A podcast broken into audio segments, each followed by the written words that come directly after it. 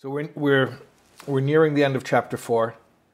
We have been discussing the seven ways in which one has to have trust in Hashem, or the seven areas of life in which one must trust in Hashem. Um, we started with purely physical stuff like one's health, and then we went to a second category, which is uh, making a living. And the third is interpersonal relationships. The fourth one was we spoke about uh, mitzvahs that only affect us. The sixth one, the fifth one was we, we spoke about mitzvahs that affect others. And then the sixth one was totally spiritual, meaning the reward that one gets in the world to come. And then we got into a whole long uh, discussion about why the reward in the world to come is not explicitly described in Torah Shebichsav. And if you remember, that took us a couple of lessons to go through seven reasons that Rabbeinu Bechai gives us as to why such an important concept in Torah is not explicitly mentioned in Scripture. That's where we left off last class. Okay, so now let's continue. We just finished listing seven reasons why the reward in the world to come, the spiritual reward, is not explicitly described in Scripture. And now let's go into the text. והביטוחן על הו אלוקים במה שיועד בי הצדיקים מגמול העולם הזה והעולם הבא, על הו אבדה ששלמהו למי שרוי trusting in Hashem in regard to what he promised the righteous concerning reward in this world and the next for their devotion, that he will grant it to those who deserve it. V'chein, as well as Yeshalem ha'inish lemisha to punish those who deserve it. Min hadin al.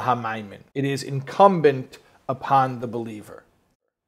In other words, you have to believe that there is such a thing as reward and punishment. And in fact, as the Neder Bakedish points out, that is one of the Yud Gimel Ikrim that Rambam tells us that uh, the belief in reward and punishment is one of the 13 tenets or principles of, of Jewish belief. Okay, let's continue here. Now, bitochen in regard to this issue, this issue of reward and punishment. It's essential to perfect faith in Hashem. Perfect faith in Hashem must include the belief in reward and punishment. Kemeshakosov, like it says, Vehe'emin Bashem v'yachshveha He believed in Hashem, and he, Hashem, counted it, reckoned it to him as righteous, as righteousness. V'yamer, and it says, Lule Ha'manti lireis betuv Hashem be'eretz chaim. Had I not trusted that I would behold the goodness of Hashem in the land of eternal life, meaning it wouldn't be a good, would not be a good thing if I had not trusted such a thing. Entrusted what thing? Betuv Hashem be'eretz chaim, the goodness of Hashem in the land of eternal life, which means the reward in the world to come. Let's continue.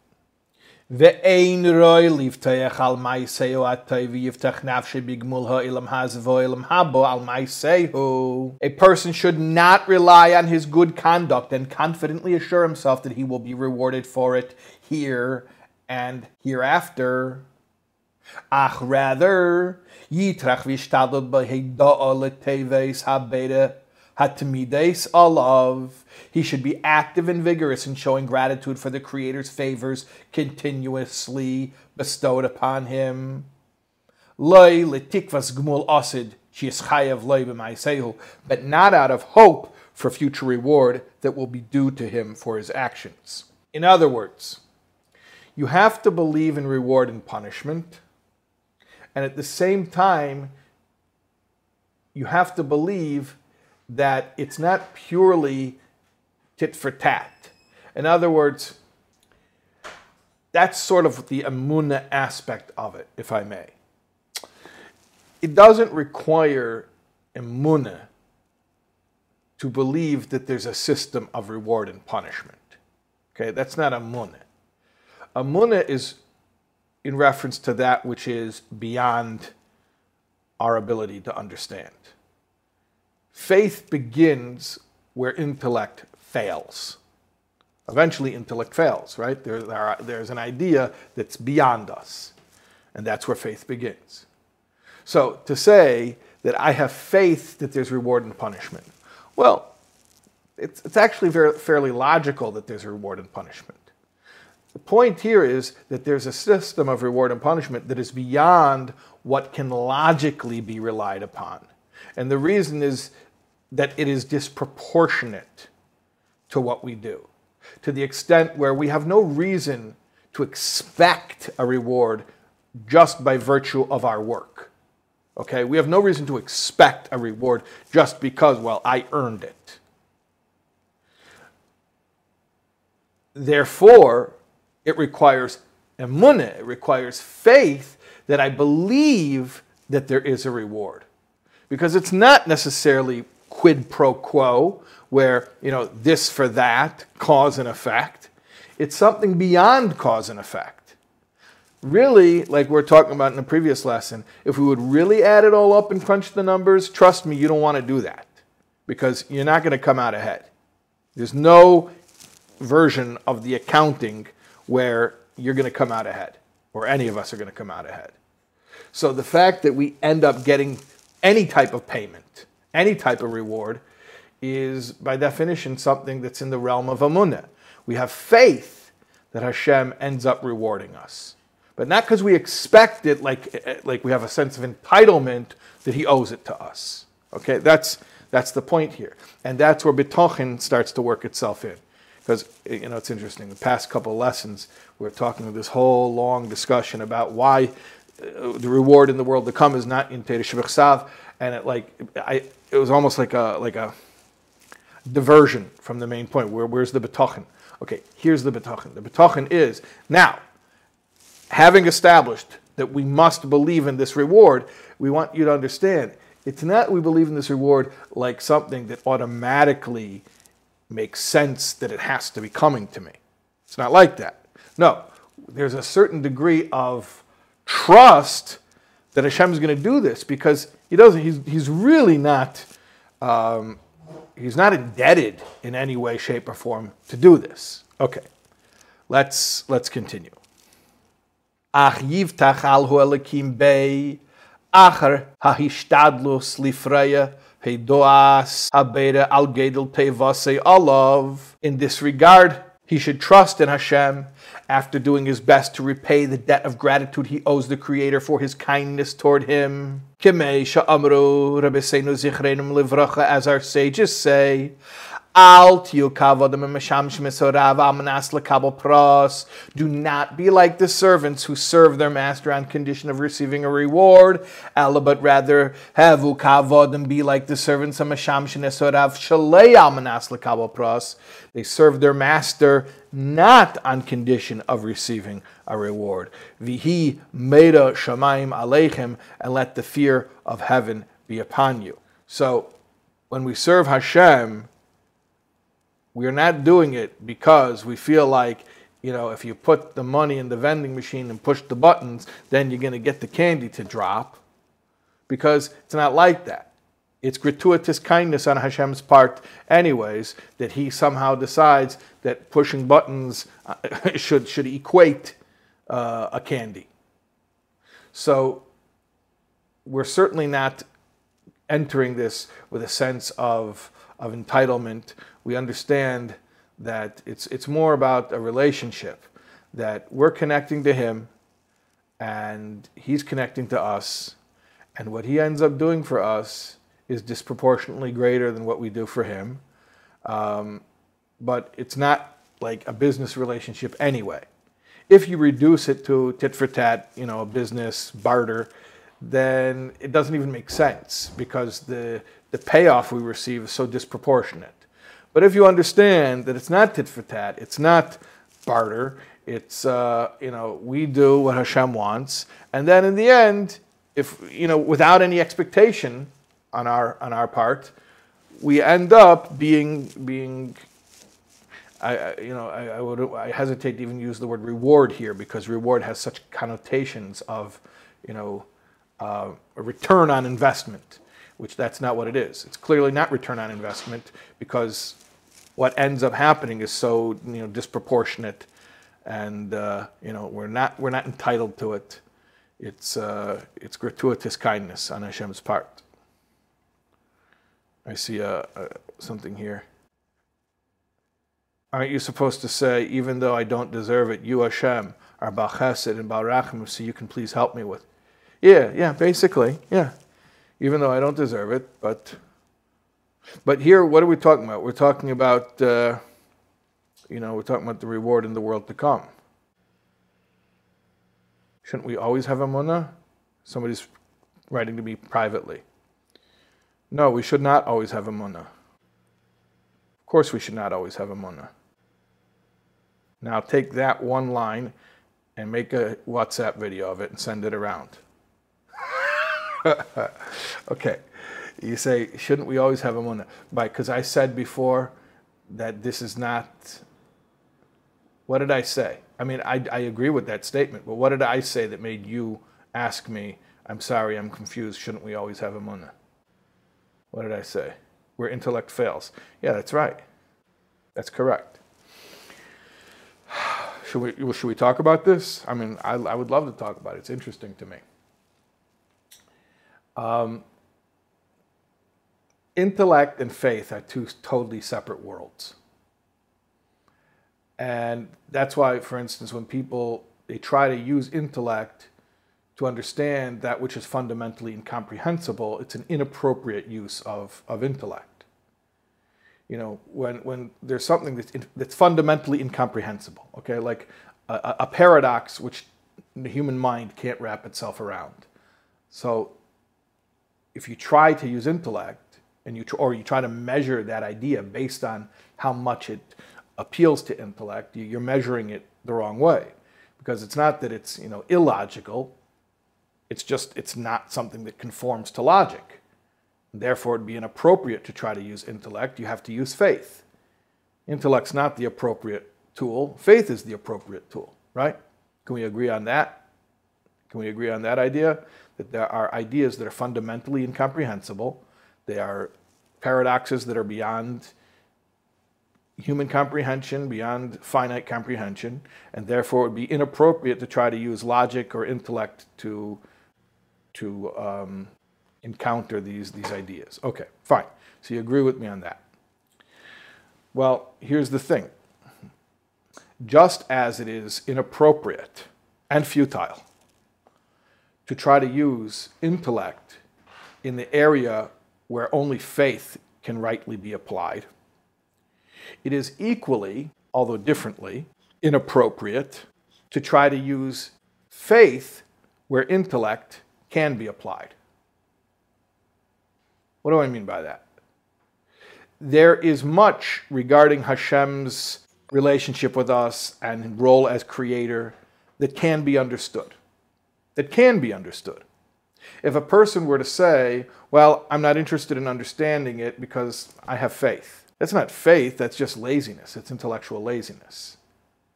Faith is not, I don't want to understand. Faith is, I can't understand.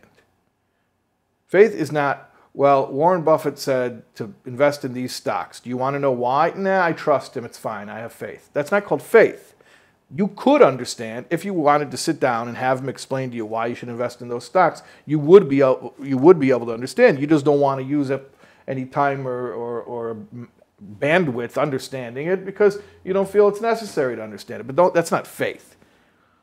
It's called intellectual laziness. So same thing. Somebody says to you, "Let's contemplate on morabu maisecha, on the, uh, the the the abundance of Hashem's creation." and how awesome it is and how uh, you know awe-inspiring it is. And you say, "No, let's not contemplate on it." Well, why don't you want to contemplate on it? Because I have faith. I know God is great. no, you should have faith that God is great on those levels that your intellect cannot reach. That's where you should have faith in Hashem.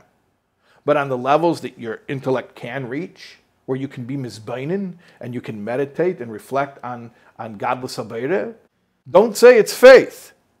Faith is not uh, appropriate here. Intellect is appropriate. Go meditate.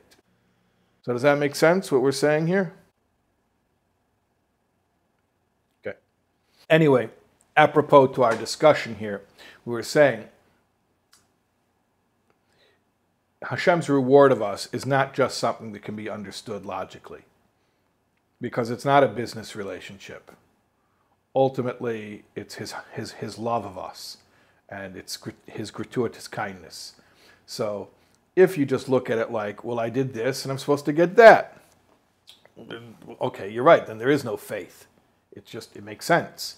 But if you understand the nature of Hashem's reward to us, you understand that of course it requires faith because it doesn't make sense that, you know, that the return the return on investment is just so disproportionate. It's just it's like, you know, you give a guy uh, a uh, hundred bucks and he comes back and he gives you a million bucks. Okay, like Bernie Madoff promised to do for people. Well, the first few people started with him. He did that for him right? So that, that, that at least, that's proportionate. Okay, a million dollars is what, 10,000, uh, 100,000 times bigger than a hundred? What is it? A million dollars, how many times bigger than, than uh, a hundred dollars? 10,000 times bigger? Yeah, I think so. All right, but at least it's proportionate. There's a number for it. But, you know, you, you, you give a guy a, a, a bean and he comes back and he gives you a million dollars. It's like, that's that's illogical. But but it's not illogical. In this case, we talk about you know Hashem's relation with us. It's it's beyond logic. It's not logic isn't the metric for it. Okay. All right. So let's continue here.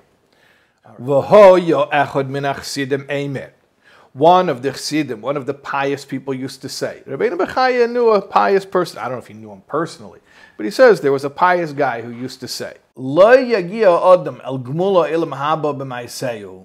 Nobody earns the reward in the world to come through his deeds. If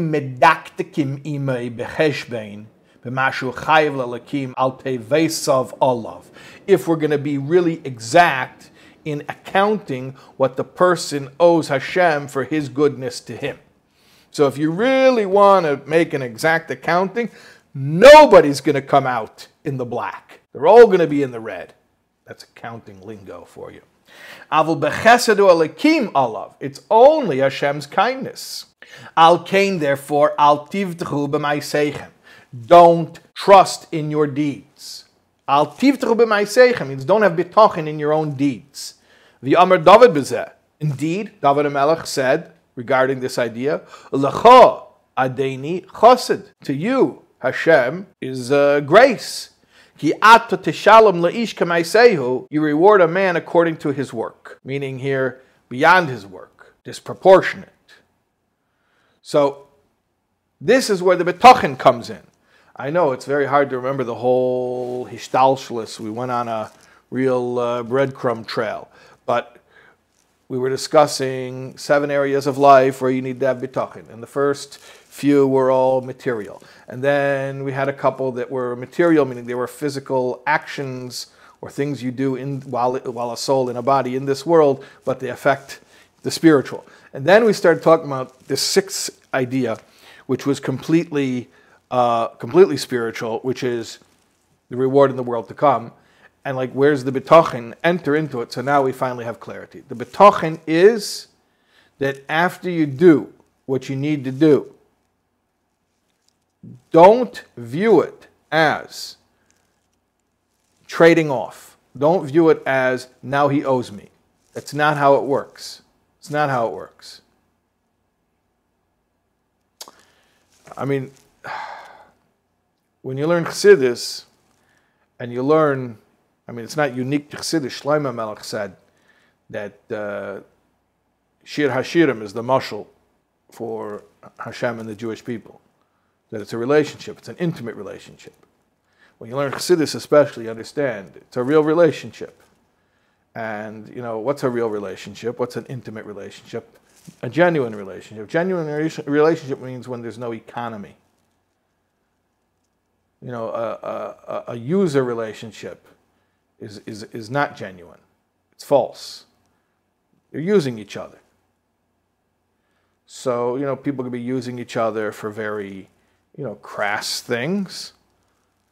You know, uh, you know, someone married for money, they're married for looks, whatever.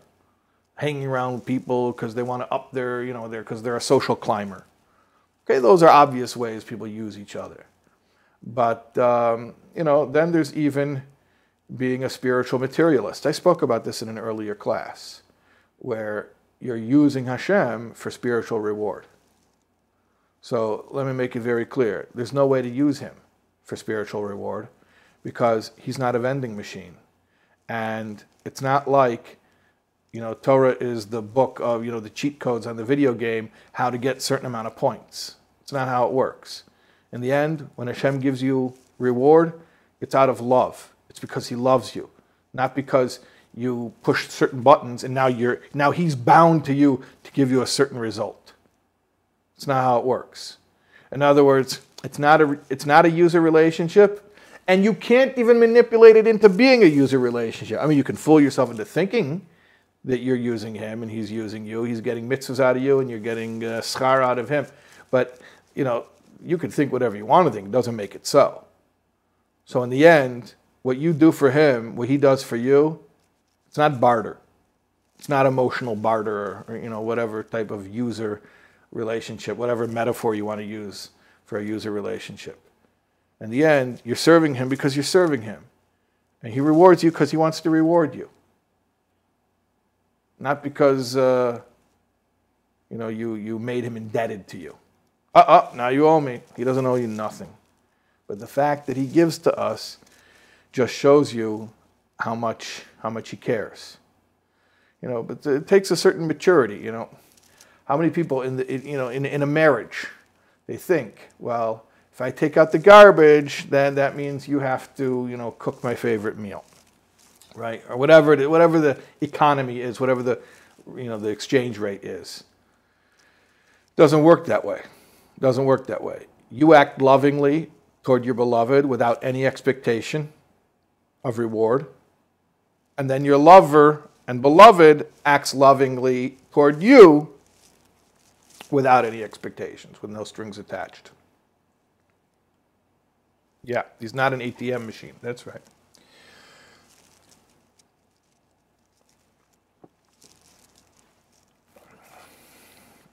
Okay, and that's the sixth thing that we need to, uh, sixth area of life we need to have a betachin regarding. And now that brings us to the seventh the seventh area of life. Um, and we're not going to do that tonight because I don't think we have time to go into it. But uh, just to sort of preview or foreshadow, uh, the Neder Bakedish explains that the sixth group of needs, sixth area of life, is um, the trust that we have in a reward based on our divine service, although disproportionate to our divine service. And the seventh is about an even higher level of reward that's totally just Hashem's grace. You hear what I'm saying? It's like the sixth one is also detached from what we do because ultimately it's like completely disproportionate. But at least it's like in the context of us doing something for Him. The seventh group, the seventh area of life where we have betachin and Hashem, that's the that's the spiritual reward that's that's completely beyond anything we do for Him. Meaning, not even not even connected. Okay. All right. Anything else? When Hashem tells you, and you give your parents much covet, why can't you assume you're being rewarded? Why? Because even if it's true you're being rewarded for it, it doesn't even make sense that that should equal that. It's totally just, you know, it's like somebody saying, you know, work for me all year and I'll give you a salary of a million dollars. Wow, that's very generous, right? But I believe it because I'm working for the guy. Then, you know, somebody says, um, you know, can you uh, hang up my coat and I'll give you a million dollars? it's it's it's totally disproportionate. So let's say I even hang up his coat and the guy gives me a million dollars. And then the next day I see him again, it's like hang up my coat again. I can't even believe it. Really? A million dollars? Really? Even if he does it every time, each time, I'm like, I can't even believe it. If you believe you are being rewarded for what you do, then you open yourself to punishment. Well, you're going to get. I don't think you have to worry that once you believe in reward, now you're going to open yourself up to punishment because the punishment's real whether you believe in it or not. I know in Chassidus we don't dwell on the punishment. It's not our, you know, we're not obsessed with it, but punishment's real whether you believe in it or not. So, you know, don't worry about that. Anything else?